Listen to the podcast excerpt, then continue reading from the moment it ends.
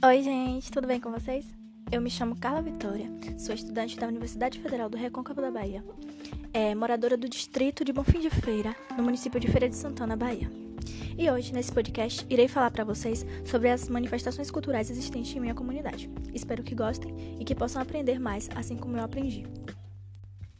Então, gente, na minha comunidade há várias manifestações culturais, como samba de roda, a capoeira, a fanfarra, a quadrilha, a queima de Judas e a queima do Ano Velho.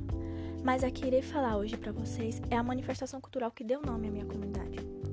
Segundo relatos de moradores mais antigos, Bonfim surgiu a partir de uma promessa feita por um casal de fazendeiros após o sumiço de um escravo que morava com eles e que era muito querido.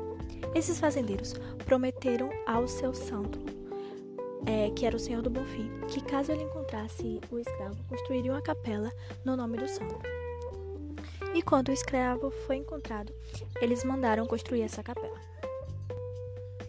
Essa capela se tornou ponto de parada para os viajantes que ali passavam, e logo se tornou uma vila.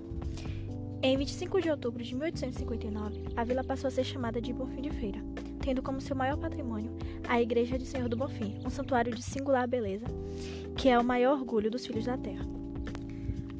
Esse culto foi trazido para o Brasil em meados do século XVIII pelo capitão Rodrigues de Faria, capitão do mar e da guerra da Marinha Portuguesa.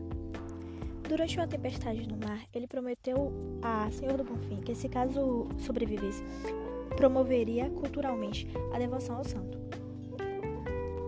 Já em minha comunidade, essa festa tem relação direta com a criação da comunidade.